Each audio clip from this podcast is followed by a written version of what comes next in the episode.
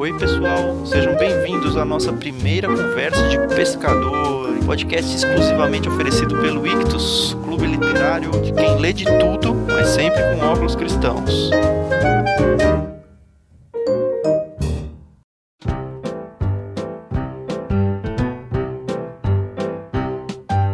Oi, pessoal!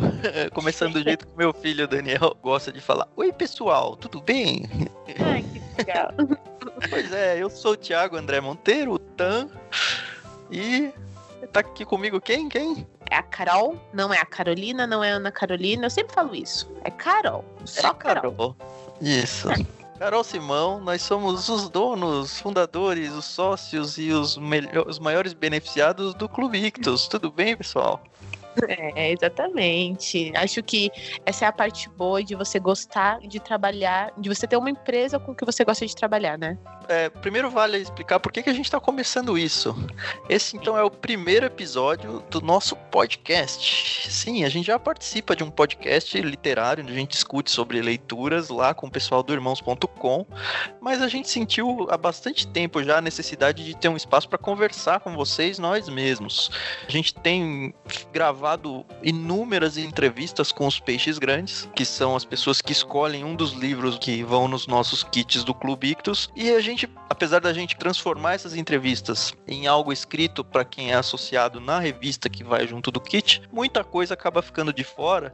E eu tava batendo papo outro dia com a Carol e a gente percebeu quantas experiências nós dois temos vivido nessas entrevistas e que a gente não tá conseguindo passar isso adiante, a essência disso. Então surgiu a ideia da gente gravar os áudios sempre que possível das entrevistas com os peixes grandes e, e divulgar isso num formato de podcast para que você tenha a oportunidade de conhecer o peixe grande que vai vir no próximo mês e também possa aproveitar com a gente o que foi essa conversa maravilhosa. Certo, Carol? Certíssimo, exatamente. Eu acho que vai ser uma ótima experiência, não só para os nossos associados, né, para os nossos peixinhos, mas para todos aqueles que quiserem conhecer um pouquinho mais do nosso mundo, né? É, eu tava brincando com a Carol esses dias dizendo que o Clube Ictus tem sido tão legal pra gente que, além de tudo, a gente ainda lê livros. Então, a gente tá entregando para vocês uma experiência fantástica de livros, só que a gente pode entregar muito mais e vocês entrarem no barco junto com a gente e falarem: olha, além de tudo isso que eu já vivo com vocês, Ictus, a gente ainda ganha livros. É, pensando nisso, então, a gente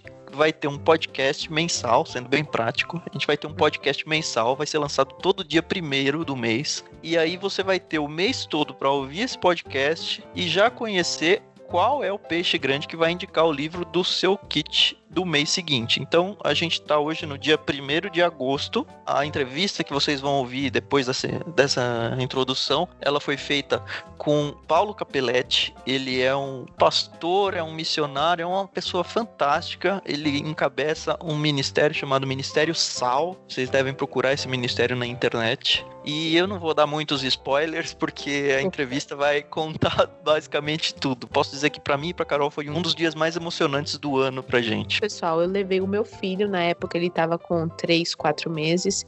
Vocês vão entender quando vocês ouvirem, mas eu posso dizer que foi a melhor experiência em família que eu pude viver e passar para ele. E a gente conheceu melhor, então, o Paulo Capelletti, o macarrão, como vocês vão descobrir. E ele vai contar Uhum. um pouquinho sobre a história dele, um pouquinho sobre a história da Missão Sal e também vai indicar alguns livros pra gente. Só que assim, a gente poderia fazer um podcast por mês. Mas a gente teve uma ideia mais interessante ainda. Se a gente pode fazer um, por que, que a gente não pode fazer dois podcasts por mês? Então, para variar um pouco o formato, todo dia primeiro a gente vai ter um podcast contando um pouco da entrevista que foi feita do Peixe Grande seguinte e no dia 16 de cada mês, todo dia 16, nós vamos publicar num formato de podcast uma história dramatizada em áudio. Quase como se fosse uma a rádio novela, com a diferença de que não vai ser uma novela porque é um episódio autocontido. Então começa e termina. Pra quem nunca teve uma experiência dessa, aguardem o dia 16 então de agosto, onde a gente vai ter o nosso primeiro episódio. Então todo mês nós teremos dois episódios, um com a entrevista do Peixe Grande e um com essa história dramatizada. Mas antes da gente entrar na, na conversa com o Capelete, com o Macarrão, nós temos uma segunda novidade fantástica para vocês. Carol, Eu. você sabia Hum. que o peixe do Ictus teve filhotes? Olha, eu não só sabia, como eu posso te afirmar que além de ter filhos, ou filhotes no caso dele, ele ainda adotou uma outra espécie. Sério mesmo? Como é que é isso aí? Pra quem não sabe, o Clube Ictus tá com a família crescendo. E agora nós temos quatro novos integrantes na nossa família, no nosso cardume. É, para quem não entendeu ainda, a questão é que a é. gente está criando planos novos. Hoje nós Isso. temos dois planos com o mesmo kit, sendo que é um mensal e um bimestral. Uhum. Só que a gente sempre atendeu o público adulto. E os infantis? Será que a gente consegue? Será que a gente deve? E aí a gente pesquisou por muito tempo, conversou com várias pessoas, trocou ideias com editoras parceiras, e aí a gente falou: não, vamos lá, estamos sentindo a necessidade, vamos criar um clube infantil. E aí a ideia foi ventilando por muitos meses aí, até que a gente uhum. decidiu que a gente ia fazer quatro novos planos e ao todo eles vão atender dos 3 anos de idade até os 17 anos de idade. Olha que maravilha. A gente vai explicar com muito detalhe depois cada um dos planos, mas primeiro a gente vai ouvir a entrevista com o Macarrão, o Paulo Capelete, que conversa maravilhosa que foi, e no finalzinho a gente explica o plano tintim por tintim para vocês. Música a gente está aqui com o Paulo, é capelete, capelete, tem alguma outra entonação? Como que é? Não, pode ser. No Rio de Janeiro me chamam de capelete. Uhum. É, no, na Bahia também. Mas aqui em São Paulo é capelete. Capelete. É. Tem tudo a ver com Itália ou foi só azar mesmo? Não, meu, meu parente, né? Eu sou descendente de espanhol, alemão e italiano. O meu avô, ele veio da Itália e ele morava em Mattarello. Meu avô, ele teve seis filhos, três mulheres, três homens. Meu pai é o, o, segundo, casou com a minha mãe, que é descendente de espanhol. A minha avó, por parte de pai, ela é alemã. Então aí deu essa mistura aqui, chamado Paulo Capelete. Legal. Então, a gente vai seguir com o, o tradicional capelete, então, porque é. está chegando a hora do almoço. É. Por isso que meu apelido na rua é Macarrão. Ah, que legal. Devido ao meu nome. Ah, que legal. Gosto muito que me chamam de Macarrão, porque assim eu me sinto em casa também. É interessante. É. Vamos chamá-lo de macarrão, pode ser? Pode, claro. então a gente está aqui com o macarrão. Ele vai ser o peixe grande do Clube Ictus. Então a gente vai ter um bate-papo bem interessante com ele. Vamos falar um pouquinho de livros no final. Mas para começar, a gente queria saber um pouquinho quem é o macarrão. A gente já sabe que você tem uma ascendência aí italiana, espanhol. Sim. Como surgiu o macarrão no contexto cristão, no contexto. Vamos chegar na missão sal ainda, mas antes dela. Então, antes de eu me converter, eu era ateu, trabalhava numa metalúrgica. Minha família ela investiu na minha vida para que eu pudesse ser um líder de uma grande empresa na área da mecânica. Toda a minha formação foi na área de mecânica. Eu não sou engenheiro, eu sou tecnólogo em desenho, porque tem muita gente falando que eu sou engenheiro, eu não sou. Eu trabalhei na engenharia de uma grande empresa automobilística até os os 21 anos, eu, eu era ateu, porque meu pai era ateu. Meu pai me influenciou muito, e bem na época da ditadura militar, né, servia aeronáutica e tudo mais. Mas nesse tempo eu era ateu e eu era muito ruim, eu, era, eu sofri muita violência na construção da minha vida. Né? Inclusive eu até brinco que não sei se vocês assistiram o vídeo da entrevista do Leandro Hassum com o Jô Soares, e ele conta da educação dele, que a mãe dele era muito violenta. E minha mãe também era muito violenta, né? Muitas vezes eu não sabia por que, que eu estava apanhando, mas eu apanhava. Né? E eu nunca fui um moleque ruim no crescimento, mas depois, quando eu comecei a brincar na rua, a apanhar, o, meu pai falou para mim que se eu chegasse chorando, ele ia me bater também. Então aí eu passei a ser violento. E como eu tinha meu pai como modelo, então eu queria ser ateu também. Fui muito violento com os, os cristãos na época da ditadura, quando eu estava servindo a aeronáutica corria atrás deles, batia em homem, batia em mulher, batia em criança, que eu ficava na esquina que tinha um bar na rua e os cristãos eles subiam a minha rua para atravessar para ir para a igreja deles. E eu corria atrás deles com taco, com porque eu gostava muito de jogar bilhar. Eu até fico meio chateado com essa situação que eu vivi, né? Hoje eu tô do outro lado, né? Pelo simples fato de serem cristãos. Pelo fato de, de andar com a Bíblia debaixo do braço. Foi muito claro na minha época de servir a aeronáutica que tinha um rapaz, eu não esqueço o nome dele, porque ele nunca se tornou violento, apesar de eu ser violento com ele. Então, na aeronáutica você tem que fazer guarda em vários lugares, vários pontos do quartel. E um ponto do quartel era onde as pessoas dormiam e guardavam suas coisas. E esse Samuel, ele chegava na hora do almoço e ele queria ler a Bíblia. E quando eu era o guarda do alojamento, eu não deixava, porque ele pegava a Bíblia, eu vinha o cacetete e dava nele até ele fugir, né? E isso me marcou tanto, porque ele nunca foi contra a minha pessoa, ele nunca falou mal de mim, ele nunca agiu de violência contra a minha violência. Então isso me marcou tanto que eu nunca esqueci o nome dele. Nunca esqueci. E sempre que eu precisava de alguma coisa, ele estava pronto para me servir. E isso me marcou muito na época da aeronáutica. E na aeronáutica eu conheci minha esposa chamada Silvia. Comecei a namorar com ela e descobri que a mãe dela era crente. Aí você foi bater na sogra. Não, aí não. Aí foi interessante porque quando eu fui recebido na família, assim, a minha sogra era uma mulher sofrida, com um marido muito violento, mulherengo, não gostava de trabalhar, batia muito nos filhos, não trazia dinheiro para casa e minha sogra ela tinha que fazer tudo para sustentar os seis filhos que ela tinha. E isso também me marcou ao ponto de eu me converter, que aí chegou a hora da minha conversão. Eu me converti devido ao testemunho da minha sogra, porque minha sogra ela vivia sorrindo, alegre, apesar da falta, apesar da necessidade. Eu olhava para o meu sogro, vivia cantando, deitado, e ela tinha que fazer tudo por ele, serviçal mesmo. Ficava muito chateada. Eu até falava para ela, não entendo. Você dá risada, come merda, parece hiena. né? Porque hiena que dá risada e come merda. Uhum. Então, eu não entendo. E ela fala assim: você não entende porque você não tem Jesus.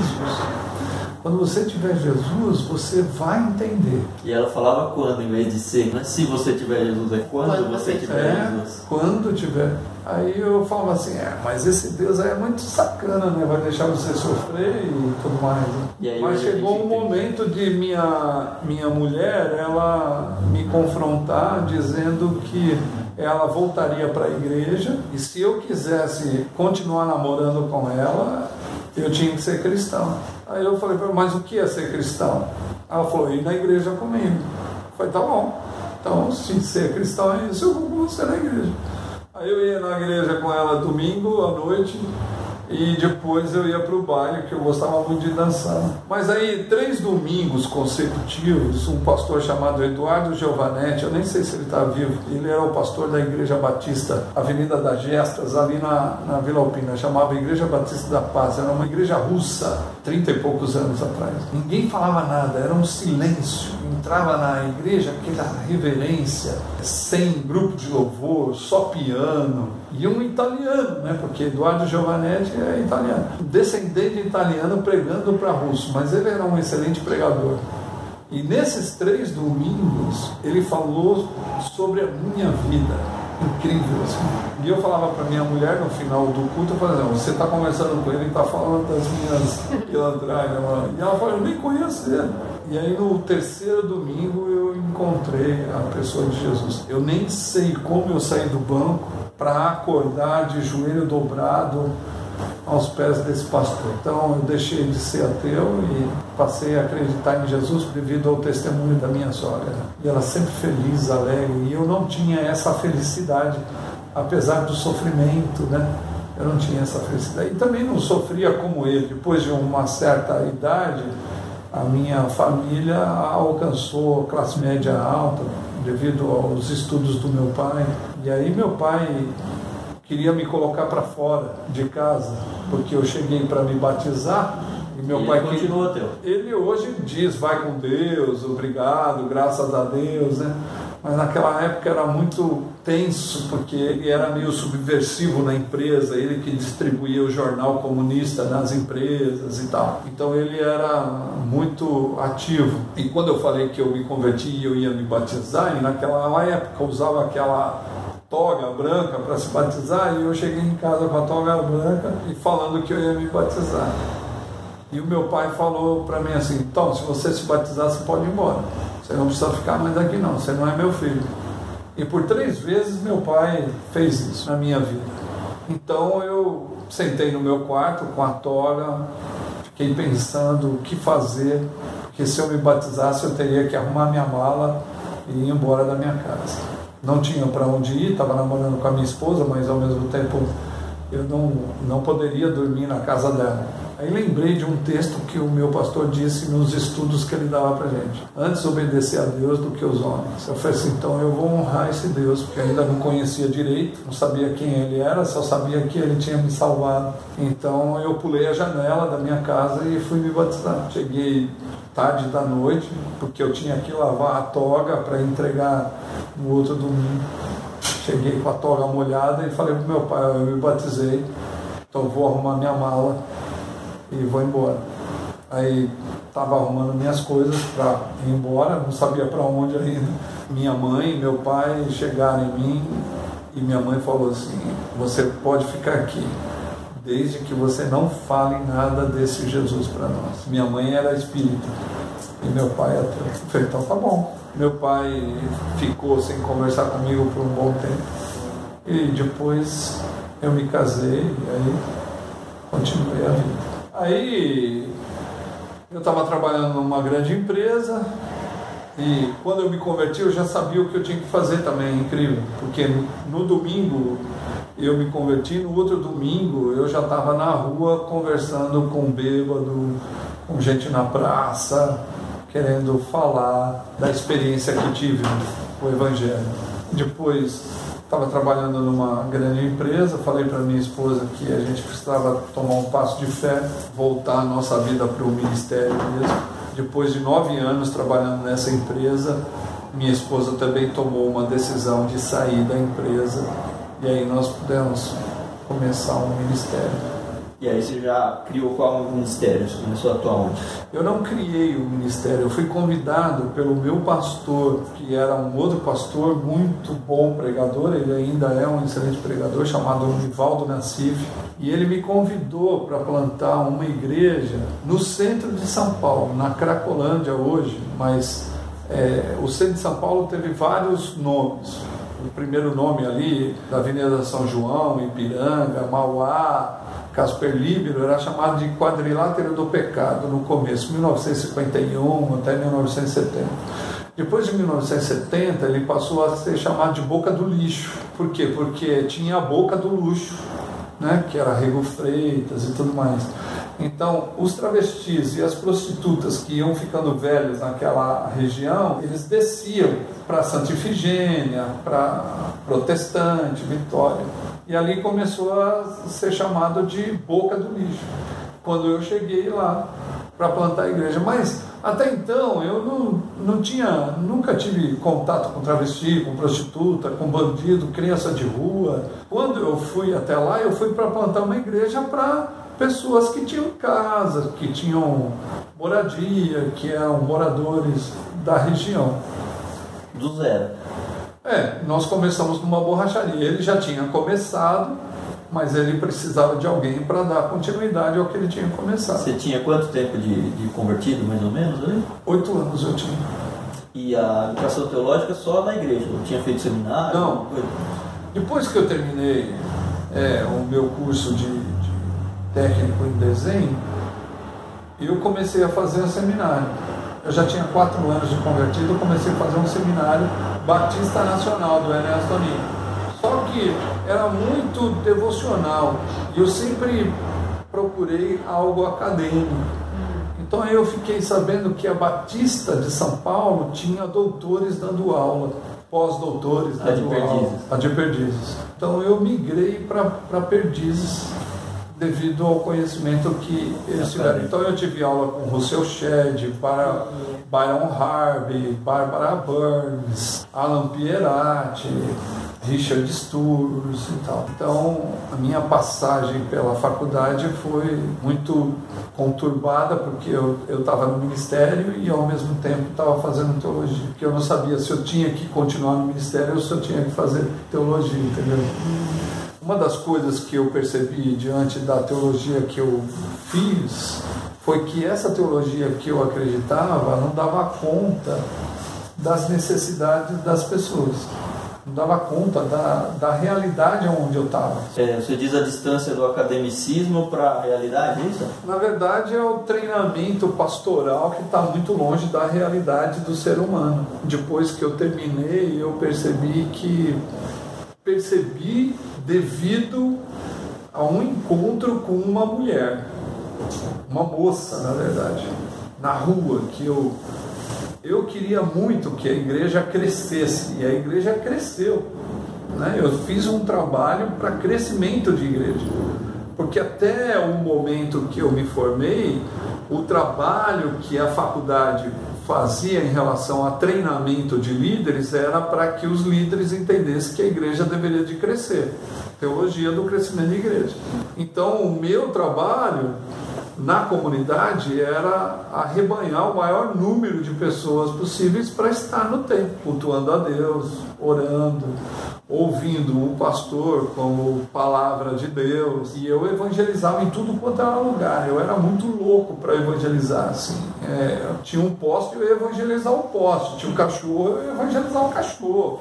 Entendeu? Não tinha essa coisa. Passar filme Jesus para mim era em todo lugar. Tinha que ir um monte de gente para baixo da tela desse filme para eu tentar visitar, começar estudo bíblico. Fiz um, um, plano de evangelizar 5 mil pessoas em um ano. Mas conseguiu? Subia, subia um prédio de 13 andares a pé e dando Novo Testamento e evangelizando. Então a esposa estava do seu lado, ela achava isso muito louco. Não, ela, ela ainda não estava envolvida muito no ministério, mas ela foi se envolvendo aos poucos devido ao meu pastor. Meu pastor ajudou muito o meu relacionamento, meu com a minha esposa e veio introduzindo a minha esposa no, Acredito eu que ele já sabia que ele tinha que ir embora, então não me discipulou, né? mas ele foi preparando o campo para eu poder é, entrar no ministério. Alcancei? Não, não alcancei porque a minha liderança não deixou. Ah, entendi. E eles falaram da seguinte forma: Deus ama mais as pessoas do que você. Então você não precisa fazer isso, você vai fazer o que nós queremos. Então, então tá bom, então vou fazer o que vocês querem. Mas ao mesmo tempo eu estava evangelizando uma menina. Nós saímos com um grupo da borracharia, nós fomos para o décimo andar de um prédio. E do décimo andar de um prédio, nós fomos para uma rua chamada General Osório. E lá começou a dar cara de uma igreja, porque tinha um templo, as pessoas já estavam vendo onde era nós começamos a fazer esse trabalho. Mas eu estava evangelizando uma menina na rua. E essa menina, ela vinha. Moradora de rua? Moradora de rua. E ela vinha na minha, na minha igreja. Na igreja lá no centro de São Paulo. E eu comecei a conversar com ela a respeito da moral do evangelho. Que ela não poderia vender droga, que ela não poderia fazer sexo, ela deveria se guardar, né? É todas essas ideias que no começo a gente tinha. E eu sempre falava para ela, domingo eu quero você na igreja. E ela ia. Até que ela sumiu e ela não, não foi mais, não encontrei. Depois de um tempo, a encontrei na rua vendendo droga e grávida. E eu ela corri... tinha uns 15 anos? É, 16 anos. Eu corri atrás dela, ela entrou no prostíbulo, eu entrei também. Aí peguei ela no primeiro andar e comecei a conversar com ela. E aí eu fui muito duro com ela e reducionista, porque eu não pensei na gravidez dela, não pensei se ela era é, humana ou não, o que interessava era a minha cabeça, o que interessava era a minha razão e não o que ela estava fazendo. O que eu queria que ela fizesse, ela não fez nada. Então disse a ela que ela fez eu perder meu tempo, fez eu gastar meu dinheiro à toa, fez eu me relacionar com ela e com a minha família, porque eu levei ela várias vezes para dormir na minha casa, levei ela várias vezes para comer no restaurante, e ela falou para mim assim, tio, eu queria muito ser crente, mas não consigo. E isso tudo mexeu muito com a minha vida e a forma de eu ver a minha vida e a dinâmica de viver. Na verdade, eu busco ainda me parecer muito com Jesus, eu quero muito isso. Em tudo, eu, que, eu queria muito e quero muito me parecer com Jesus. Dia a dia com as pessoas é. na rua e tudo. Isso, nas atitudes. Essa menina, ela me confrontou com a fala dela, porque ela disse para mim, sentiu, eu queria muito ser crente, mas o senhor me levava para comer e eu achava muito legal, porque não tinha o que comer durante a semana, mas o senhor me levava um dia na semana. Porque é o que você aprende. Você tem que ensinar a Bíblia, o estudo bíblico, uma vez por semana, para um monte de gente, para que esse monte de gente vá para um lugar, um espaço cultico. Então eu estava fazendo o que eu aprendi. E aí ela falou assim: Mas depois, eu fico a semana toda sem comer. Minha mãe, ela sempre dizia para mim que quando eu passava fome eu tinha que dormir para esquecer a fome. Depois ela disse assim para mim: Então, quando o senhor me convidava para ir na sua igreja, eu não podia ir do jeito que estava, porque as pessoas não iam me receber. Então, eu tinha que roubar uma roupa, tomar banho na praça, para poder chegar na sua igreja. Quando o senhor me levava para dormir na sua casa, eu gostava, porque eu dormia no chão, eu dormia embaixo de uma marquise, sobre um papelão. O que ela estava dizendo? Nada mais do que o julgamento de Jesus, de Mateus 25. Eu tive fome, você não me deu de comer. Tive sede, você não me deu de beber. Estava nu, você não me vestiu. Né? estava doente, você não cuidou de mim, estava preso, você não me visitou. E na sua cabeça você tinha o conforto de que, ah, eu dei comida para ela, isso, eu dei uma. Isso, é, é, tirar o peso da consciência. E todos os trabalhos que eu fazia, na verdade, era simplesmente superficial. E então, quando ela disse isso, esses versículos tiveram vida, que é uma coisa que eu não, não tinha. Vida. A palavra de Deus se tornou vida através do testemunho dela.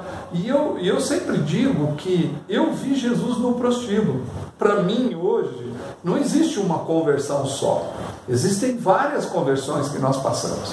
E essa foi a segunda conversão que eu tive. O encontro com essa menina. A Bíblia se tornou viva para mim, que era uma coisa que faltava. Então eu disse a ela: então nós vamos embora. Vou cuidar de você, vou cuidar do bebê, vou cuidar de tudo para que você possa ter um lugar melhor, vai morar comigo. E ela disse uma coisa que matou a minha vida e me fez mudar todo o plano da minha vida, que é não dá mais tempo. Eu encontrei alguém que me ama. O que ela disse? Ela disse que as minhas atitudes não eram atitudes de amor. Nunca mais você viu? Eu tenho relação com ela às vezes, ainda, quando eu vou ao centro da cidade. Ela ainda vende droga, ela foi presa e tudo mais. Mas ela disse algo que mudou a minha vida. O jeito de eu pensar ser cristão mudou a partir do momento que eu encontrei Jesus no prostíbulo. Então mudou o jeito de eu evangelizar, mudou o jeito de eu viver, porque eu pensava, eu tinha tudo. Eu morava num condomínio fechado, minha esposa tinha um carro, eu tinha outro. É, todo o dinheiro que eu ganhava era para minha família. Eu tinha que cuidar da minha família, aquele triângulo da felicidade, né? Casa, igreja, igreja, trabalho, trabalho, casa. É a tríade da felicidade. Eu falei, eu não posso mais viver desse jeito, porque tem pessoas sofrendo na rua que querem andar com Jesus. Não posso viver assim. Então, eu resolvi de verdade mudar tudo. E aí eu conversei com a minha esposa e eu estava prestes a ir para a Alemanha fazer uma série de conferências que eu fui convidado.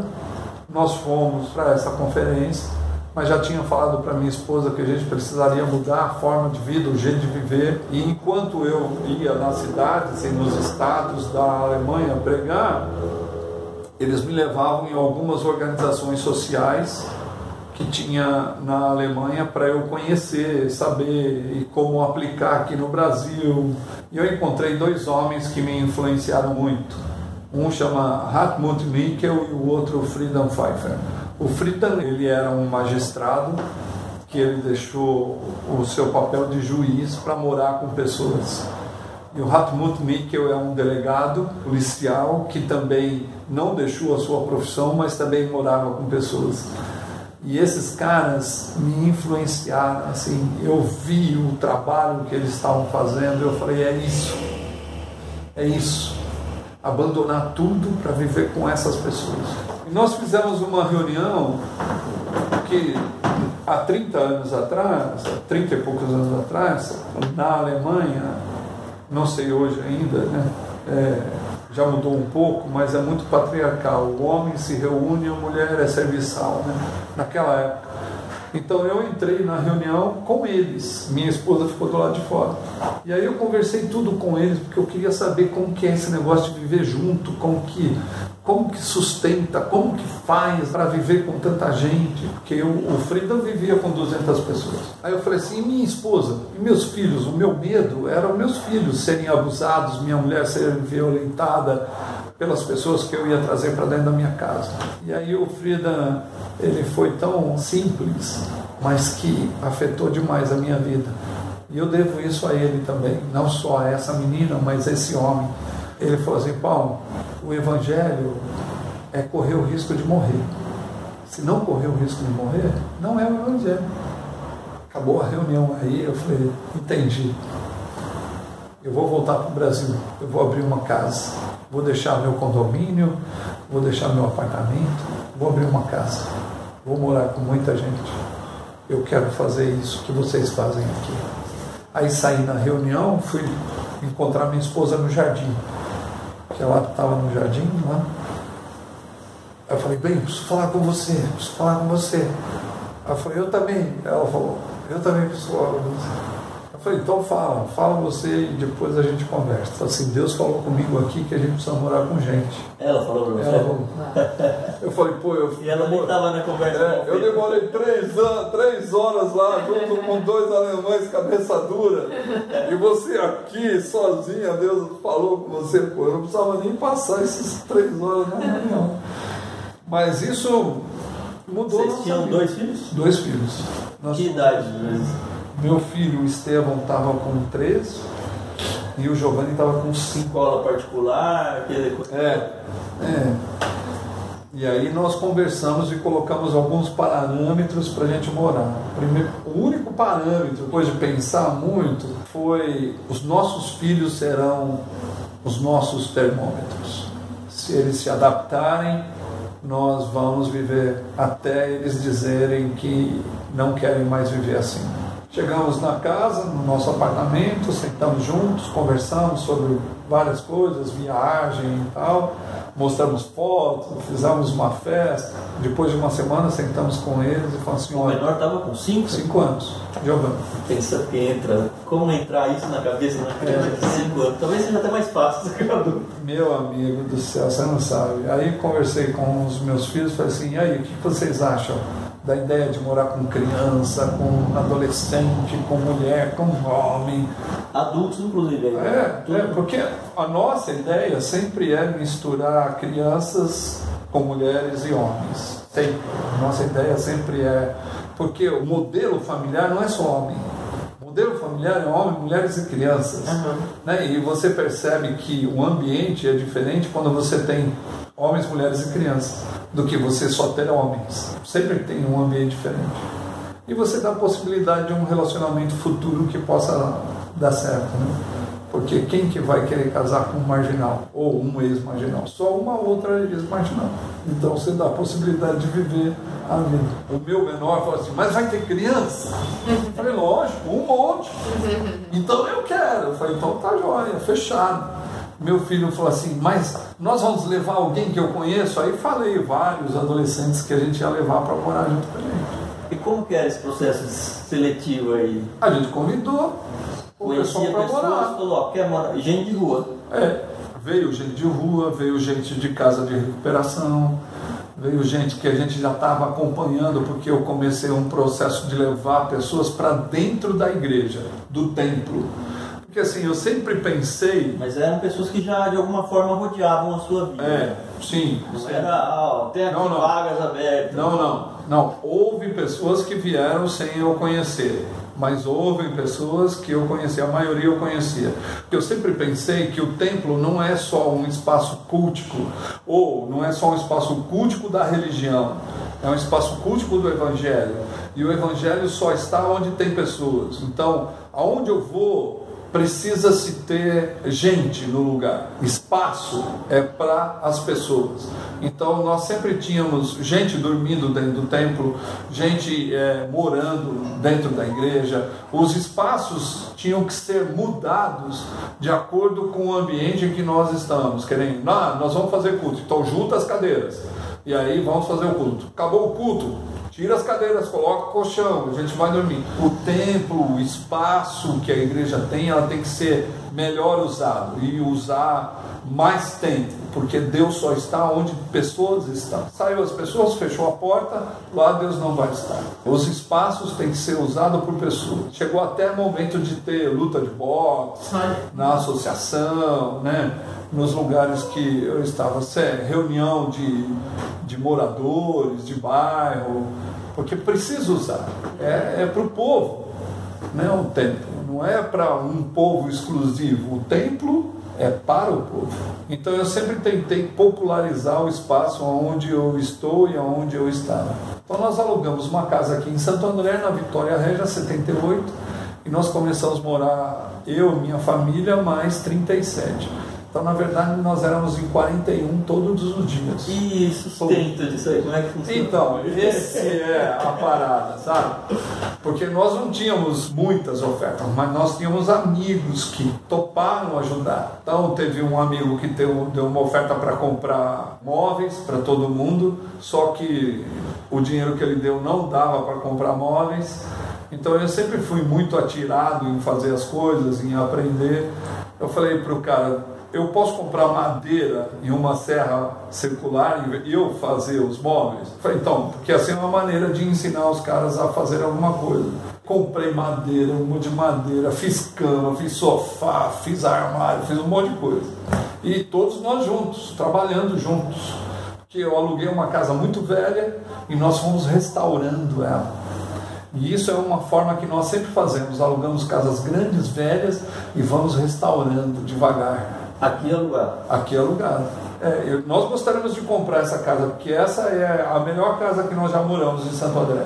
Então, mas nós sempre alugamos casa velha, porque sempre vai ter muita coisa para fazer e isso é uma maneira de ensinar os meninos, as meninas a, a cuidar. Uhum. Como eu estou fazendo aqui agora, né? restaurando a hidráulica antiga. Meus filhos, apaixonados. Sim não tiveram problema algum em dividir as coisas, brinquedo, roupa, tênis. E vocês dependem ainda muito de doações, sempre, sempre dependendo de tudo. E é sempre uma linha, sabe? Sem sempre faltando, quase para faltar mas a gente sempre vê um milagre acontecendo. Que ontem mesmo a gente estava orando, agradecendo a Deus pelo equilíbrio financeiro desse ano, que para nós o ano passado, o ano retrasado, foi horrível. Mas esse ano está equilibrado as finanças. Nós não temos muito, nós não temos pouco, mas tudo que entra entra de uma maneira que está dando para viver. Essa... 21 anos. Então vocês já tiveram pessoas que entraram e já saíram, já, casaram. Já casaram. Já foram padrinhos de muitos filhos, casamentos. Fiz muitos casamentos. é verdade. Fiz muitos casamentos. E como é que funciona a parte de educação da, do pessoal que está em idade escolar? Então, esse é uma coisa que foi mudando com o tempo também. Nós queríamos integrar as pessoas à sociedade mas a sociedade não está preparada também a receber essas pessoas. Então, o que nós começamos foram pequenas empresas para que eles possam tocar as empresas e para que eles possam é, criar uma maneira de levantar os seus recursos.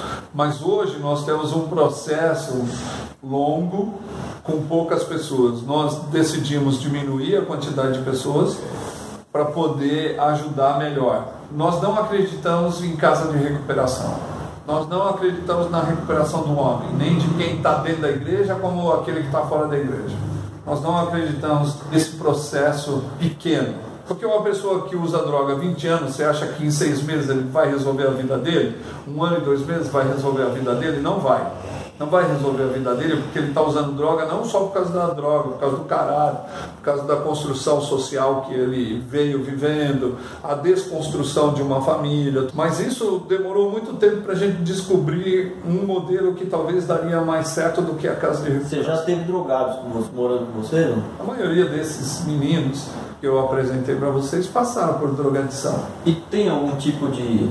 Passou dessa linha, não, você não pode mais morar com a gente. Já houve isso, mas é, hoje, para as pessoas irem embora da minha casa, elas precisam brigar fisicamente. Hoje nós estamos discutindo se a gente vai abrir uma exceção em relação à ofensa moral, verbal, porque assim, no decorrer dos anos, o que eu descobri é que a regra ela não pode ser maior do que a pessoa. A regra foi feita para a pessoa viver bem e não para ela obedecer a regra. Você teve situações do tipo, sei lá, uma pessoa que está drogada leva a televisão embora, Ah, dinheiro, Várias, rouba coisa dos outros várias, pessoas. várias, várias. E aí? várias. Ah, você vai fazer Vai o quê? fazer o quê, né?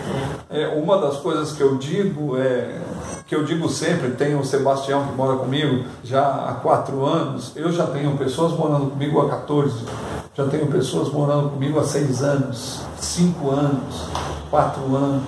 E o Sebastião, ele é muito, ele é um cearense e ele é muito assim, como viveu na violência muito tempo, no tráfico muito tempo, ele é muito violento ainda. Teve um momento um rapaz chamado Clever, ele veio na minha casa e ele já tinha passado e já tinha roubado. Aí ele pediu uma oportunidade.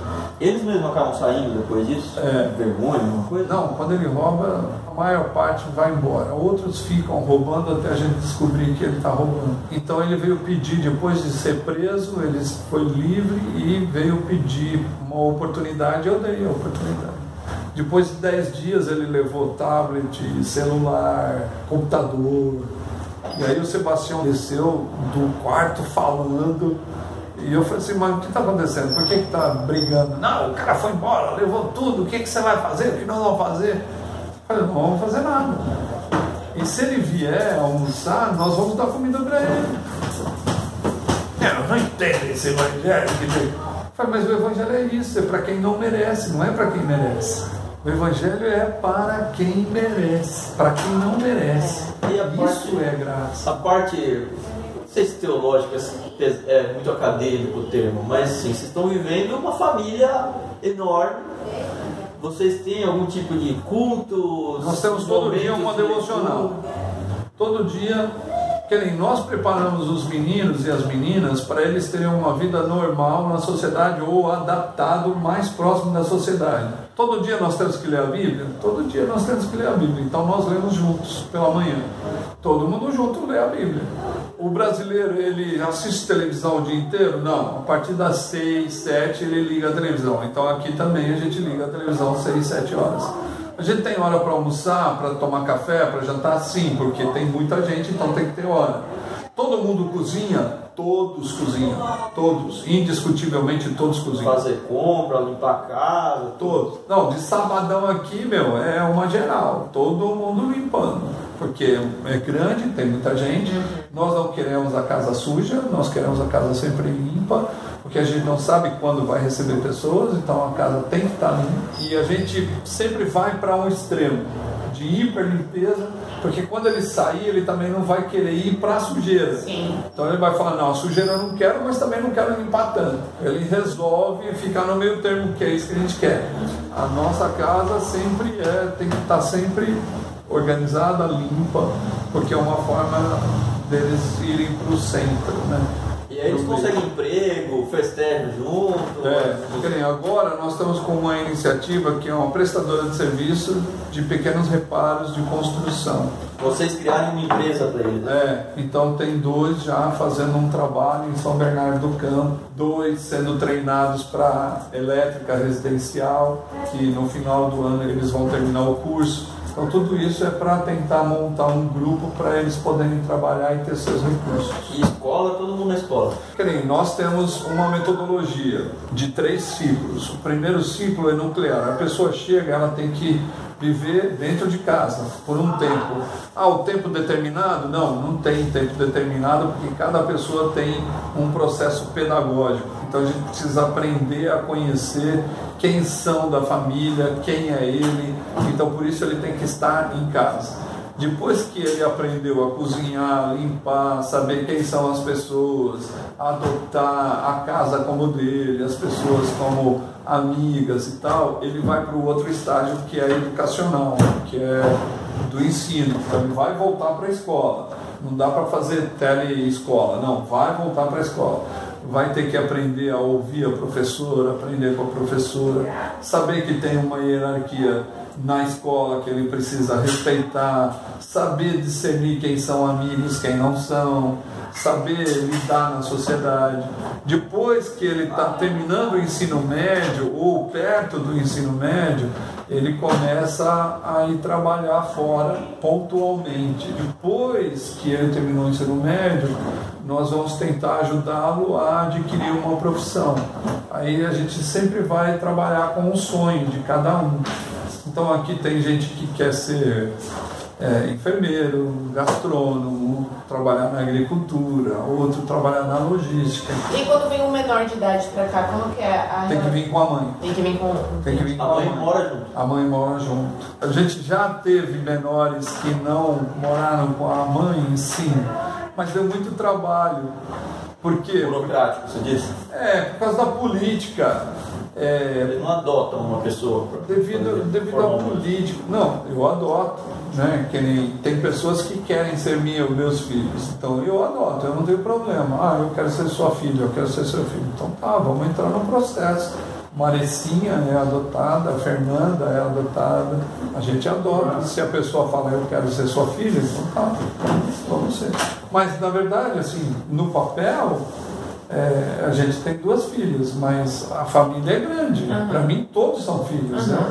Eu não deixo de fazer é, uma coisa para um é, em detrimento do outro. Eu tento ajudá-los no sonho que eles têm. Legal. A gente tem que migrar para o assunto literário, mas está tão bom. Mas assim, é, a missão não se reduz só a isso. Sim, né? sim. A missão não. Isso aqui é o final do processo da nossa organização. Uhum. A casa é o final do processo. Uhum. Nós temos evangelização às noites, evangelização na rua todo dia. Nós temos trabalho com as crianças da favela todo dia, é, de manhã, de tarde, de noite. Né? Tem um grupo de missionários que trabalham com a gente. A gente não está só em Santo André, nós estamos em Itacoaquecetuba, nós estamos em Campinas. Casas assim igual. É, em Itaquá é casa igual. E aí tem um papel, porque você é o patriarca aí, para usar o nome pai, né? Em Campinas nós estamos construindo duas carretas da saúde, que nós vamos levar a saúde para os lugares pobres, médicos e dentistas. Então uma carreta para dentista, uma carreta para médicos. Então nós estamos trabalhando, como é muito difícil levantar recurso, porque a gente vê, primeiro a gente mantém todo mundo. Depois nós vamos ver se nós vamos comprar alguma coisa para continuar a construção ou se não deu. Então é sempre mantendo as bases primeiro para depois fazer o que a gente sonha. Né?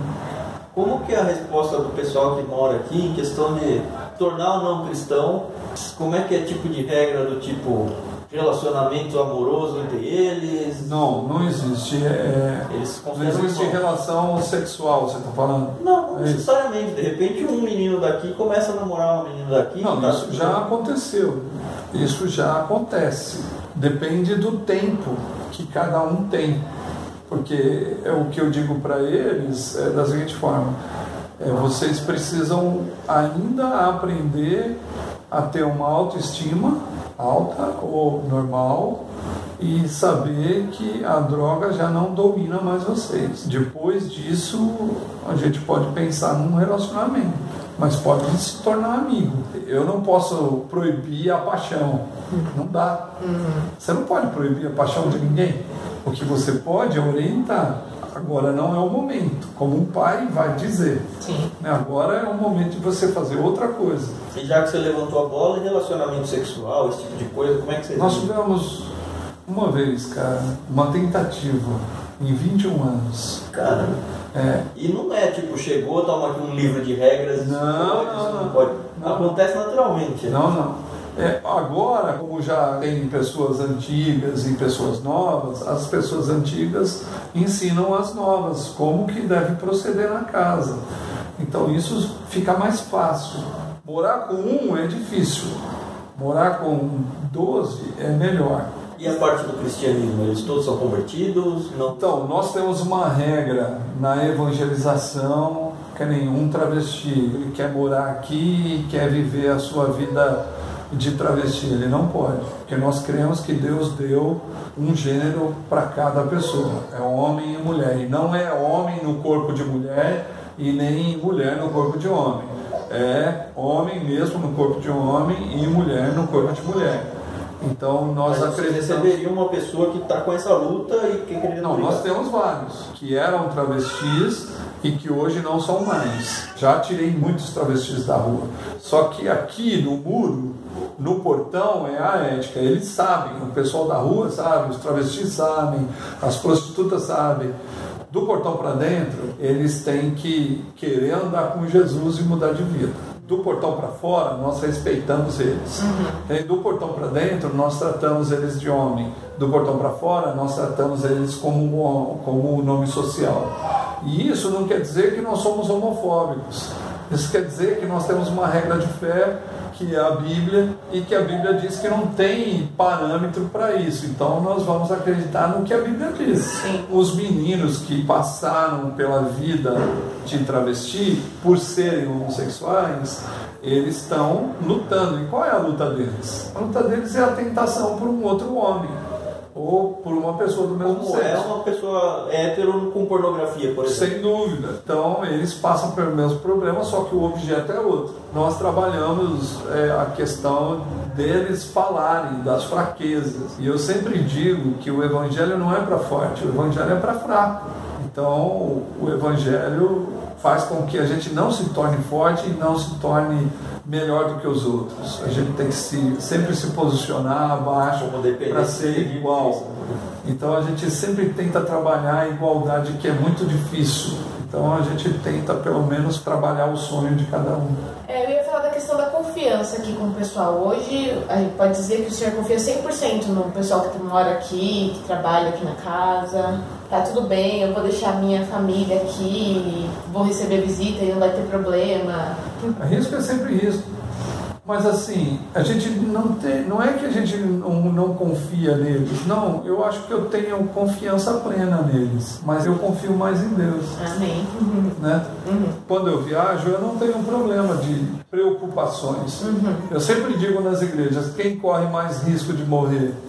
Quem corre mais risco de morrer sou eu que estou viajando, não minha família. Porque entre as pessoas que já moraram na rua, que já tiveram um histórico de violência ou de ser violento e tudo mais, eles têm em si uma ética que é de proteger as pessoas que estão cuidando deles. Então isso é uma coisa que eu acho muito lindo. Alguns me tratam de pai, outros me tratam de pastor, outros me tratam de macarrão, outros me tratam de pau. Eu não exijo nenhuma terminologia. O que eu quero é a amizade. Então a gente tenta estreitar o máximo possível a amizade. Mas uma das coisas que eu quero aqui falar para vocês é: eu nunca vi um evangelho tão bonito como eu vejo na vida deles. Eles me evangelizaram, na verdade. Eles sabem dividir, que é uma coisa que a gente não sabe. Eles sabem ser comunitário como nós não sabemos.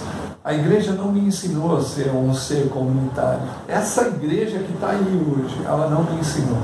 Como é que foi, agora pensando no seu núcleo familiar primeiro lá, os seus dois filhos e a esposa. Você falou que seus filhos estudavam em colégio particular. Quando começou isso, eles continuaram em particular Sim, e continuaram. não rolou uma ciumeira, um, ah, Não. esse aqui é o playboyzinho, Não. É, plano de saúde, como é que funciona isso? Se É. é que tem, não sei. Sim, Tudo igual. tudo igual.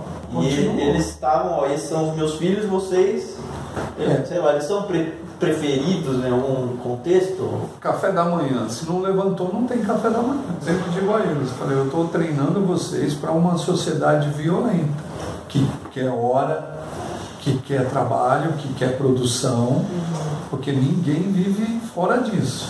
Então eu vou treinar vocês para que vocês possam superar essas coisas e viver sem as drogas. Então eu sempre digo para eles que isso é importante. Nós temos um menino que ele é brasileiro, mas ele morou na Suíça por muitos anos. Esse menino ele tem dificuldade de adaptação, porque acredito que a família suíça que o adotou, antes de adotar mesmo com o filho, com cuidado, só violentou o menino. Então ele é muito violento nas reações e tal. E a gente está tentando ajudá-lo a fazer entender. Né? Muita gente já bateu de frente dele, né? mas a gente tenta ajudar. A literatura, livros, faz parte da rotina da casa? Como é que Faz. funciona isso? Você viu aqui a Manu, ela é uma menina que tem uma vontade de ler assim tremenda, cara. Ela, literatura, os clássicos da literatura portuguesa, Machado de Assis. Rosa, E ela é novinha, né? Ela Ela tem 11 anos. E as irmãs estão vindo na mesma vontade. Vocês vão meio que montando uma biblioteca da casa, alguma coisa assim? Ou... Eu tenho uma biblioteca particular, não está tudo aqui, três meses que nós estamos nessa casa. Então eu tive que levar parte da minha biblioteca para Itaquá e parte para um lugar onde eu morei. E aí eu estou trazendo devagar a, a biblioteca minha. A minha biblioteca hoje ela se resume em livros teológicos, livros sociológicos, livros filosóficos. Você terminou um doutorado agora. Sim, é. Qual que é a sua formação acadêmica? Eu sou doutor em ciência da religião, teólogo, tecnólogo em desenho. Como que o livro surgiu na sua vida? Que é a importância que ele tem? Como que é o seu crescimento dentro dessa área? Na questão cristã, na questão do evangelho, ela surgiu pela vontade de aprender. Não vou colocar a culpa em ninguém, porém eu tenho que dizer que eu não fui discipulado por uma pessoa. Que esse é o jargão evangélico. Uma pessoa vir me ensinar, dar os primeiros livros, os primeiros passos. Não tive isso. Na minha época, as pessoas se convertiam, era assim: bom, você se converteu, três meses de escola bíblica, vamos te batizar, e você se torna membro da igreja. Mas é que escola bíblica eu frequento? Domingo de manhã eu estudo a Bíblia e não tenho ninguém para me acompanhar. É como se nascesse uma criança e você falasse para ela depois de três meses, falasse para ela da seguinte forma: ó, o leite está na geladeira, o micro-ondas está ali, o açúcar está no armário, se vira aí, mano. É isso que nós fazemos. Nós levamos a pessoa a Jesus e abandonamos ela. Aí a gente é autodidata. Isso. Né? Então aí eu tive que buscar. Eu tive que buscar na literatura, tive que buscar nos livros. Então eu comecei a ler porque eu queria aprender. Eu queria aprender quem é Jesus, eu queria aprender quem é Deus, eu queria aprender como viver uma vida cristã. Eu não sabia, nem mesmo na academia eu conseguia saber, porque a teologia em si que eu aprendi é uma teologia ocidental europeia. Significa o quê? Significa que eles estão mais preocupados com a questão ontológica de Deus do que perguntar onde está Deus. Então eles querem saber quem é Deus, quais são as qualidades de Deus, o que Deus pode fazer, o que Deus não pode fazer, se Deus ama, se Deus não é, se Deus é uma pessoa, se Deus... não, o latino-americano sabe disso, porque se sair na rua, você vai falar assim, e aí, você crê em Deus? Claro que eu creio em Deus. Qualquer latino-americano vai falar isso. Mas a nossa pergunta teria que ser onde está Deus? Porque num continente marcado pela religião, por que, que tem tanta injustiça aí? A gente acredita que Deus está fora da história. Se Deus é bom, por que que o mundo é do jeito que Né? é? Então, mas é porque nós acreditamos numa teologia que ela é ocidental europeia. Deus está fora da história. Não, a gente tem que acreditar que Deus está na história. Jesus veio. Ele veio e se tornou homem. As ações humanas de Deus, esse Deus Jesus, é a ação humana que nós precisamos ter. Então tá o livro né? entrou aí pela vontade de aprender quem é essa pessoa que eu quero seguir. E literatura extra cristã? Você tem costume de ler? Tá. Gosta? Que tipo de, de autor, de estilo Eu já li Durkheim, já li Max Weber, nunca li Karl Marx, se bem que eu estou tendo uma vontade de ler agora Paulo Freire, eh, Ricardo Mariano. São autores que Otto você, Maduro. que você indica. uma das coisas que eu aprendi com o meu professor é você precisa aprender a ler a realidade aonde você está. Já tem equívocos por ser uma ciência humana, mas se você fazer uma leitura errada da realidade ao qual você vive, você também vai ter equívocos na hora da sua fala, porque você não vai atingir a pessoa. Você acha que o cristão falha muito nisso? Eu acho. Por quê? Porque ele joga tudo para Deus. Quando vê um, uma catástrofe acontecendo, Jesus está voltando. Mas Jesus mesmo disse que não ia voltar. Vai ter guerra, vai ter isso, vai ter... mas ainda não será o dia. O dia será quando toda a nação saber que Ele é o Senhor. Essas leituras hoje me, me deixam muito entristecidos é como um necessitado quando chega, a gente vai orar por ele. A gente tem que orar sim todo dia, mas a gente tem que esticar a mão. É essa coisa de a gente adorar a Deus levantando a mão, mas a gente não estende a mão para ninguém. Então tem alguma coisa errada. Essas leituras fazem com que a gente possa aprender algumas coisas em relação à vida. Então você tem que ler de tudo um pouco, não quer dizer que você vai dominar tudo. Eu tenho um, um, um eixo de pesquisa mas você tem que ler outras coisas. Que nem aqui em casa as pessoas não leem só livros cristãos. Hoje mesmo eu estou lendo um livro cristão, Fé, Sangue e Sofrimento, porque eu queria saber a respeito do sofrimento dos cristãos num outro mundo. Então eu encontrei esse livro. Né? Você acha importante um cristão não ler só livro cristão? Eu acredito que ele não deva ler só livros cristãos. Eu acredito que ele deva ler tudo que vier na sua mão e saber avaliar, saber ter uma leitura crítica, mas ler tudo o que tem de bom no mercado, né? Guimarães Rosa, Machado de Assis, poesia, Rubem Alves. Mas eu gosto de teologia não deixo de ir atrás da psicologia ou da psicanálise. Né? Que são assuntos que te interessam. É, eu não deixo de ler sobre educação, que para mim Ana Arendt ainda é um, uma autora muito Quem boa é? se ler. Ana Arendt. Eu não conheço. É, é uma judia que escreveu sobre pedagogia também, mas ela escreve sobre filosofia também. Ela estudou em Freiburg, lá na Alemanha onde meu filho está estudando hoje. Um livro que me chamou a atenção e me fez ler até o final, quando eu era adolescente, Escaravelho do Diabo. Ah, é da coleção Vagalume, né? Eu Isso. Não, eu não conheço o autor. Né? Então, é, esse livro é uma história policial. Então isso me chamou a atenção e era moleque, eu tinha que acho que 12 anos eu comecei a ler, me atiçou a querer saber das histórias, das investigações, né? Mas na minha vida cristã, o que me fez, eu li esse livro aqui umas quatro, cinco vezes, O Caminho de Jesus Cristo do Jorgen Moltmann.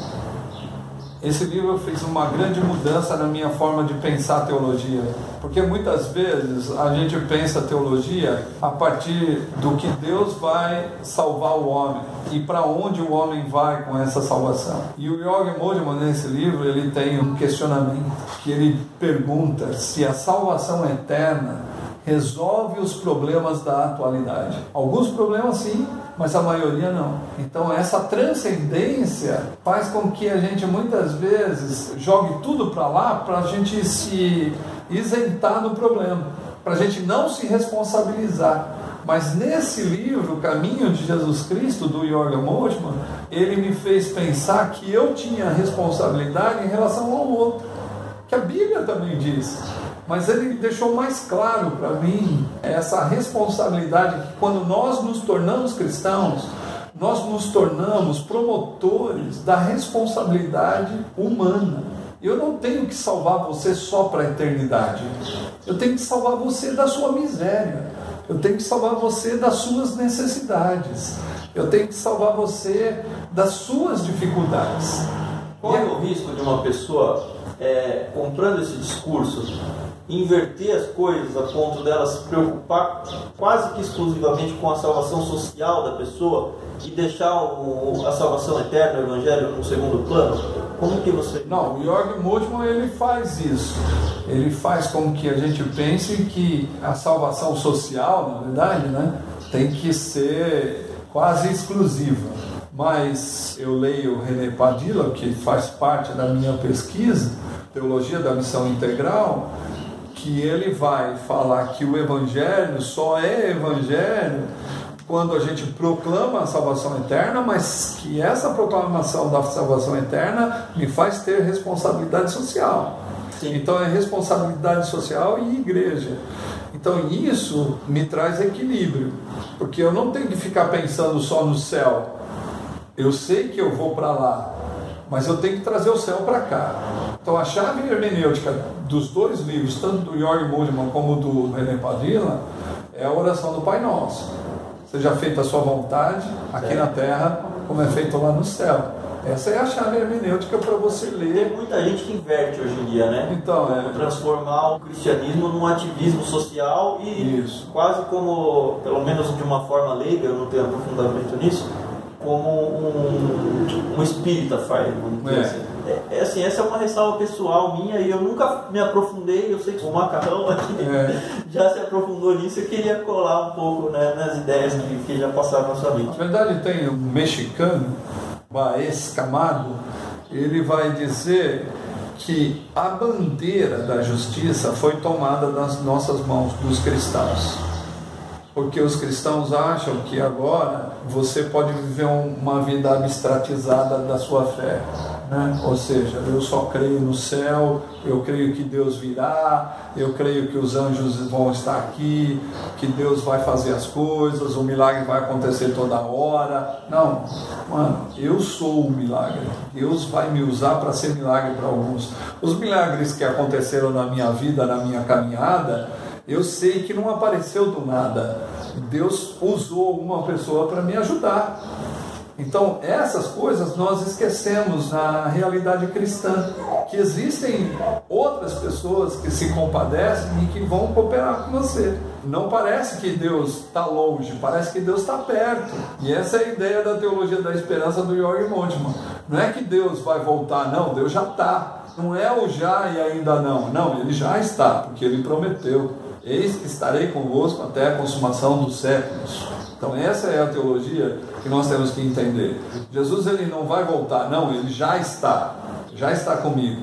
A partir do momento que eu faço aquilo que ele quer, ele está comigo.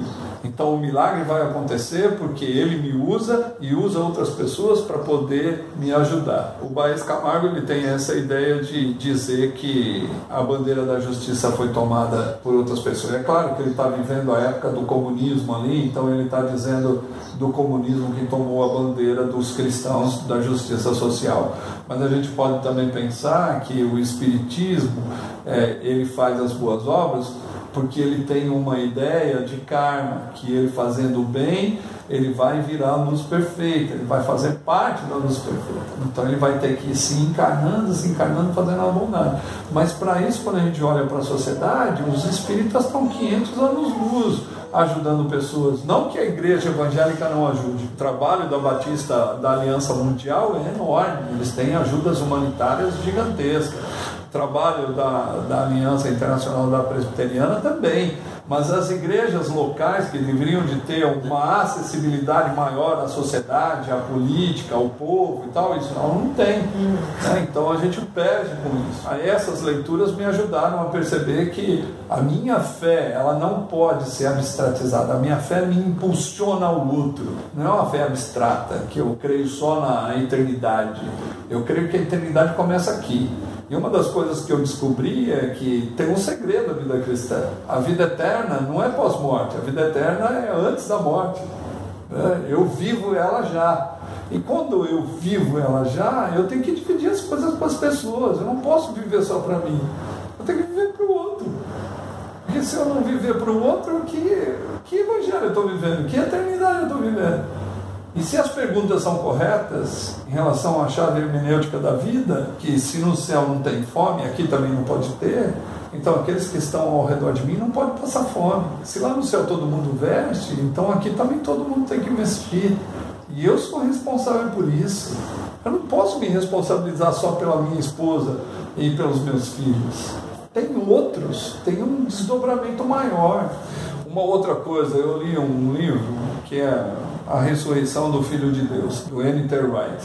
Esse livro me fez pensar também nessa realidade, porque é um compêndio filosófico, histórico e teológico da ressurreição de Jesus. Deve ser umas 1.100 páginas. Esse livro, o Enter Wright, ele vai tratar de todos os âmbitos, mas eu acho que o eixo central dele é dizer Jesus ressuscitou e os cristãos também ressuscitaram. Então os cristãos eles estão vivos, eles não estão mortos, nem alienados e, e nem anestesiados, como Marx diz. A religião sim anestesia, né? é o ópio do povo, anestesiou. E só vai acordar o pobre lá na eternidade. Mas o Evangelho não, o Evangelho é diferente. O Evangelho ele faz com que a gente saia da religião, como eu ressuscitei. Eu estava dormindo, agora eu ressuscitei. Então, quando eu ressuscito, eu tenho responsabilidade. O que Jesus fez? Ele venceu a morte. E o que, que é morte? Nada mais é que o fim último da injustiça. E se o fim último da injustiça é a morte, eu tenho que fazer o quê? Eu tenho que lutar pela vida. Eu tenho que trabalhar para dar vida para o outro. Então eu sou responsável pela vida. Quando eu ressuscito, eu não ressuscito para ter uma vida igual ao que eu tinha. Eu ressuscito para ter uma vida diferente daquela que tinha. A proposta hoje do Evangelho é: venha como está e continue sendo o que você é. Não, não, não. O Evangelho de Jesus não é isso. Se você era egoísta, você não pode ser mais. Se você era ganancioso, você não pode ser mais.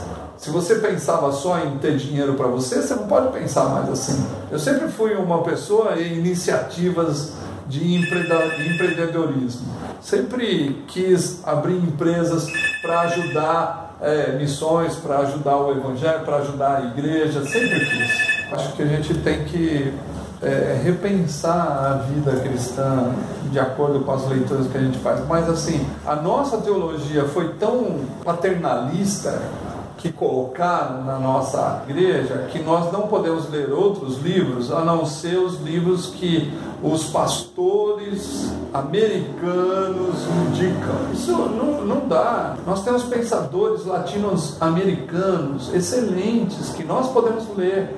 Que nem, ah, ninguém lê Boff porque Boff é do diabo. Não, cara, ele tem um pensamento. A teologia é humana. Se é humana, tem equívocos, tanto nos Estados Unidos, como na Europa, como na Ásia, como no Brasil, como na América Latina, em todo lugar.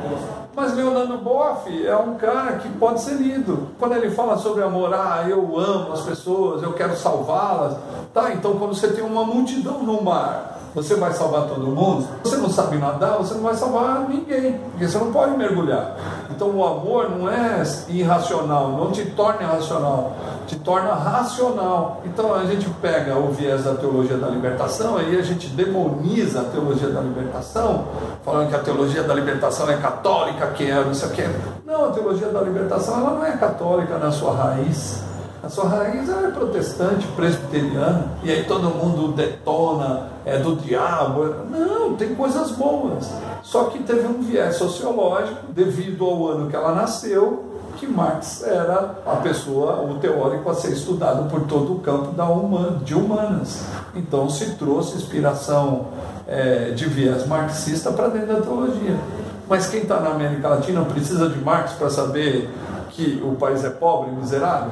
Não, não precisa. É só olhar para o lado, né? É só olhar para o lado, é. É só olhar para mim, porque eu acho que eu sou. Olha para mim, né?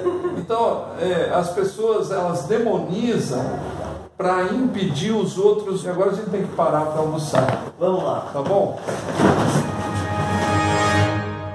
Cara, e foi essa entrevista que a gente teve na Missão Sal junto com o Macarrão. De lá a gente foi almoçar com eles, que foi muito legal mesmo. Assim, a gente pôde conhecer várias pessoas que moram lá na casa com eles. Espero que tenha marcado a vida de vocês da mesma forma que marcou a nossa.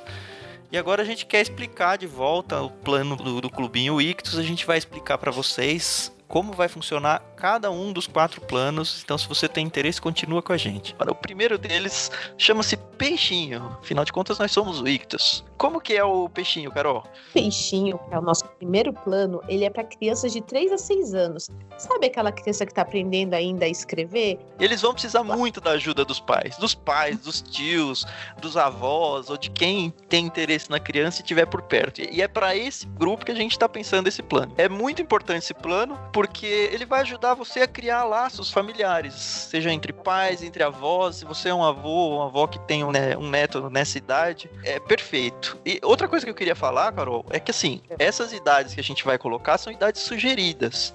Ah, é, verdade. Em nenhum momento a gente vai falar, ah, não, você tem fez sete anos, muda de plano. É, vai ser algo que a pessoa vai falar, não, olha, eu acho que meu filho já tá avançado demais para esse plano, então mesmo que ele não tenha completado ainda sete anos, eu quero já mudar ele de plano. E vice-versa. Ah, não, eu quero continuar nesse plano por mais um tempo. Até Com porque certeza. a gente quer criar muito a interação entre, entre os pais, entre nós, entre os filhos. Nosso maior objetivo aqui é criar uma interação familiar mesmo. Além de desenvolver, né, a criatividade, imaginação do pequenino, né? Já É, pensou? hoje em dia a gente sofre bastante com os pequenos indo atrás de celular, atrás de YouTube, Sim. atrás de Netflix, atrás de tablet, e eles não costumam muito ir atrás de livros. Então é a chance da gente conseguir apresentar pra ele um negócio muito legal chamado livro. E sentar alguns Exatamente. minutos com eles, começar a conversar, ler histórias, mostrar as letras pra ele, mostrar que você tá lendo aquilo. Não tem coisa mais gostosa do que em casa você perceber que tá todo mundo interagindo em volta de um livro. É verdade. E apresentar, né, esse universo que é tão rico. O livro pro peixinho, ele vai ser super colorido. Talvez ele não tenha tantas palavras, mas ele vai ser cheio de imagens, de figuras, ilustrações, para chamar bastante atenção mesmo para faixa etária, essa faixa etária. Isso. E uma, um, destaque que eu faço aqui é que da mesma forma que nós já temos o nosso grupo no Telegram para o Clube Ictus, é, para cada um desses planos a gente vai ter um grupo específico. Nas Hum. idades menores a gente imagina que são os pais ou os avós que vão participar desse grupo, então vocês vão ter a oportunidade de interagir com pessoas que também têm filhos ou netos e estão conversando com seus filhos sobre esses livros. Vai ser muito legal ter esse espaço para vocês trocarem essa experiência. E o segundo plano, Thiago? O segundo plano chama-se tartaruga, não é mais um peixinho. Como a Carol falou, a gente pegou animais de outra espécie. Então, esse plano tartaruga, ele é indicado para crianças de 7 a 10 anos, crianças que estão começando a ler. Algumas delas, a maioria, já, já começam a conseguir ler palavras, interpretar alguma coisa. Então, a gente está falando ainda de livro com muita ilustração, poucas palavras, só que com um pouquinho mais de desafio para ajudar a criança a desenvolver a habilidade de ler e de começar a compreender o texto, então ainda precisa muito da ajuda dos seus familiares, dos seus irmãos mais velhos, dos pais, dos avós. É um livro um pouco mais adultinho, mas ainda muito infantil. É, o legal é que nessa faixa etária a gente começa a perceber que as crianças elas começam a demonstrar mais a personalidade delas, né? Isso. Então é um livro que não vai mais só trabalhar a questão de raciocínio, imaginação, mas vai começar a construir o caráter da pessoa, ajudar ela a entender um pouquinho mais do mundo, a pensar por si mesmas e elas começam a demonstrar essa vontade. E o mais legal é que como a gente tem uma curadoria no nosso clube para todos os livros, com essa cosmovisão cristã, a gente tem uma segurança nesses livros, porque pode ser que ele não seja necessariamente cristão, como a gente trabalha no Clube Ictus, mas a Uhum. gente tem todo o cuidado, principalmente nos infantis, de trabalhar com livros que vão trabalhar de uma maneira certa a questão ética, a questão de, de moral. Então, os pais, os, os avós podem ficar bem tranquilos que o material que a gente vai selecionar para mandar para vocês, ele tem uma cosmovisão muito bem segura. Em qualidade, né? Isso, exatamente. E o próximo, Carol, como que é? O próximo, o golfinho. Então é para aquele leitor entre 11 e 14 anos. Os pré-adolescentes, eles começam a se interessar por diversos assuntos. Então já não tem mais aquela coisa, mamãe, papai, escolhe para mim, né? Não, então a gente criou esse plano. Obviamente que a gente quer sempre trazer a família para junto, né, do, do, do leitor, do livro. Mas esse é um plano um pouquinho, vamos lá, menos infantil, vai. É, os livros ainda vão ter talvez uma ilustração ou outra, mas agora ele tá mais focado na parte escrita mesmo, até porque de 11 a 14 anos, pré-adolescente já já tem uma desenvoltura quase plena na leitura em si. Muita gente ainda tem um pouco de dificuldade na questão de interpretação de texto. Então Uhum. é por isso que os livros que a gente vai escolher têm o objetivo, como um dos objetivos principais, o desenvolvimento da interpretação de texto do pré-adolescente mesmo. Para transformar ele num leitor assim pleno, né? E assim, como a Carol mencionou, a questão de manter os laços familiares. E aí, como é que a gente percebe isso? Se você tem alguém na sua casa já dos 11 anos para frente, a gente começa a perceber que a criança quer começar a se isolar um pouco mais, ela já não tá dando muita atenção a, aos pais, ela começa a achar que os pais são retrógrados e já não sabe de nada. Então, quando você desenvolve nela essa questão do hábito da leitura, você gera com ela assunto basicamente isso. Você gera assunto para você ter conversa sobre a história que ela tá lendo, sobre os desdobramentos dessa história, como é que isso tem a ver com a sua vida. Então é um jeito que a gente inventou para que os seus filhos continuem dentro de uma interação saudável familiar. Exatamente. E aí, nós temos o nosso último plano, Thiago. Mas o nosso plano chama-se Tubarão, porque afinal de contas você já é o rei dos mares, certo? Ele é indicado para adolescentes e jovens adultos entre 15 e 17 anos. E a gente já está imaginando alguém aqui no ensino médio, alguém uhum. com uma leitura bem avançada. E a gente já sabe que o ensino médio puxa bastante essa questão da leitura. E assim, lembrando da minha época de ensino médio, o que, que acontece muito? A escola começa a enfiar livros goela abaixo, muitos deles que a gente inclusive tem vontade de mandar no Clube Ictus. Talvez uhum. numa época ainda um pouco cedo para ela, mas ela tem que se preparar para o vestibular, né? É a vida. A gente vai trabalhar que tipo de livro? Livros com uma qualidade literária um pouco melhor. Eles já estão preparados para isso. Sim. Então ainda não são todos os livros do Clube Ictus que poderiam entrar no Clube Ictus, alguns sim, com certeza. Uhum. Mas são livros já com uma qualidade literária mais de transição ainda para a fase adulta. E o legal é que com esses livros, o que, que a gente quer fazer? A gente quer incentivar o senso crítico do adolescente. Então, não só pegar aquele livro que a professora de literatura portuguesa passou, o que também são muito importantes, né, por causa tanto do vestibular, mas também porque tem muitas pessoas que perdem o hábito de ler nessa idade. Uhum, exatamente. Porque começa a namorar, porque começa. Porque os livros são chatos, os livros que eles têm que ler, né? É. Não, não é pra idade dele. Exatamente. E a gente quer continuar deixando viva essa questão de, ah, eu, eu vou viajar em, quando eu tô lendo, eu vou imaginar aquele personagem, eu vou acompanhar uma saga, eu vou ler, eu vou gostar do que eu tô fazendo, entendeu? Então a gente quer continuar incentivando o adolescente, o jovem, ou até mesmo o adulto que gostaria de experimentar. É, de repente você não gosta da ideia do Clube Ictus, acha que não é para você, eu gosto de um livro mais teen, alguma coisa assim.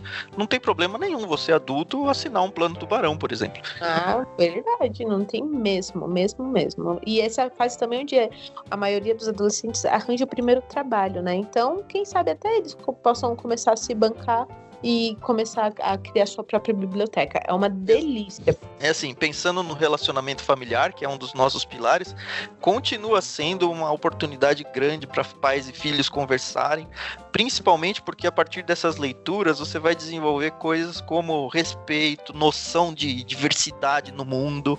O adolescente, o jovem, ele vai começar a ter um pouco de noção maior de que o mundo não é só aquela caixinha onde ele vive. Sim. E isso é um mote perfeito para conversas muito gostosas em família. É, e o legal desses planos, os quatro planos, que todos são mensais. Então, todo mês você vai receber na sua casa. Isso, eu queria voltar a salientar a ideia de que em todos eles você vai ter um grupo de discussão. Se em algum momento você quiser incluir o seu filho nesse grupo, é tranquilo. Então, para quem tá no golfinho, no tubarão, ah, não, meus filhos já interagem bem nessa questão de redes sociais e tudo. É uma oportunidade legal para eles conversarem com outros jovens e adolescentes que também estão lendo aqueles livros, conhecerem pessoas diferentes do Brasil inteiro. É muito legal isso no Ictus, a gente conhece gente. É todos os estados, é muito legal. Uma vez vencida essa barreira, a pessoa está preparada para de repente entrar no próprio clube Ictus em si, né? E, e participar com a gente como o nosso carro-chefe, que é o, o, são os kits do, do Ictus. Só destacando então, cada um desses planos vem com somente um livro. Pode ser que em alguns deles, por questão de preço, a gente vá mandar mais de um. E acho que eu tenho que explicar isso daqui. A gente já faz essa ideia no, no Clube Ictus pai mesmo, que é o seguinte: no Clube Ictus a gente manda dois livros por mês, sempre. Com certeza dois. Sim. Só que como a gente tem uma, uma mensalidade um pouco mais cara, até para justificar um livro caro que talvez a gente queira colocar no kit, às vezes mesmo mandando dois livros, o preço de, de, de, mercado desses dois livros fica muito abaixo do preço da, do kit que você está pagando. E não é justo com vocês. A gente não quer ganhar dinheiro em cima de vocês, não é isso. A gente quer desenvolver a leitura com de qualidade.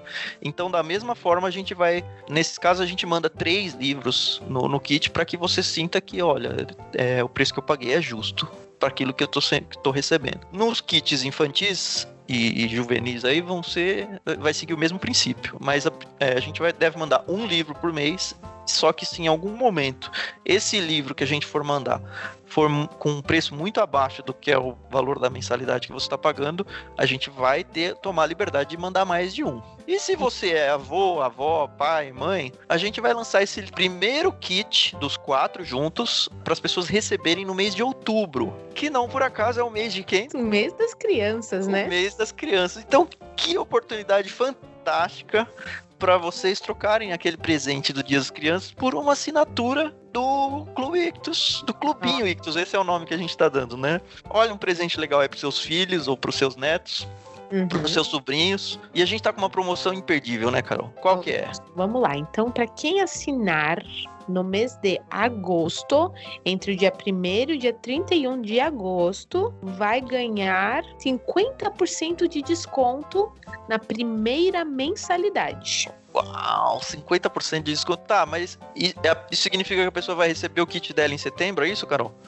Ah, não. Como a gente falou anteriormente, o kit vai, vai sair da nossa praia em outubro. Tá, então, então gente... funciona como se fosse uma pré-venda, é isso. Para quem assina em agosto, tá comprando em pré-venda, ela não vai pagar uma mensalidade em setembro, e aí Exato. a próxima mensalidade dela vai ser só em outubro de novo, e aí todo mês. Isso, exatamente. Mas a primeira mensalidade que é referente ao kit que você vai receber em outubro, sendo paga dentro do mês de agosto, você tem 50% de desconto nela. É isso, né? Isso, isso tá. mesmo. Tá, e para quem perder esse prazo e for para setembro, como é que vai ser, Carol? Olha, a gente ainda vai dar um boi para vocês. Se você assinar entre dia 1 e dia 30 de setembro, você vai ganhar 25% de desconto na sua primeira mensalidade. Legal. E aí, a partir daí, se você entrar no clube em outubro, você vai receber seu primeiro kit em novembro e vai funcionar como no Clube Ictus, né? Se você Exatamente. assina no mês X, você recebe o kit do mês X mais um. E eu queria lembrar que, assim como no plano do Clube Ictus, qualquer um desses planos você pode entrar a qualquer momento e sair a qualquer momento. A gente não tem nenhum tipo de carência, porque como um clube, a gente entende que você deve participar do clube enquanto te é interessante. Então, se não quero mais, a gente não quer que você fique aqui amarrado. Eu quero que você esteja aqui feliz. Se você tiver qualquer dúvida, vai estar tudo explicado lá no nosso site, que vai continuar sendo o mesmo, clubeictus.com.br. A gente vai deixar na descrição aqui. Ou se você tiver também qualquer dúvida, é só mandar um e-mail para nós. Contato arroba clubeictus.com.br. A gente vai ter o maior prazer em responder qualquer dúvida que vocês tenham. Como provavelmente não vai ter uma inserção no dia 16, até daqui a um mês, até o dia 1 de setembro, onde a gente vai voltar de novo. Foi muito legal, um abraço para todos e espalhem a notícia do podcast também, espalhem a notícia do Clubinho Ictus. E se você é adolescente ou criança, peça pro seu pai, peça pra sua mãe, mãe, eu quero, pai, eu quero participar desse negócio maravilhoso. Falou, um abraço. Até mais, gente.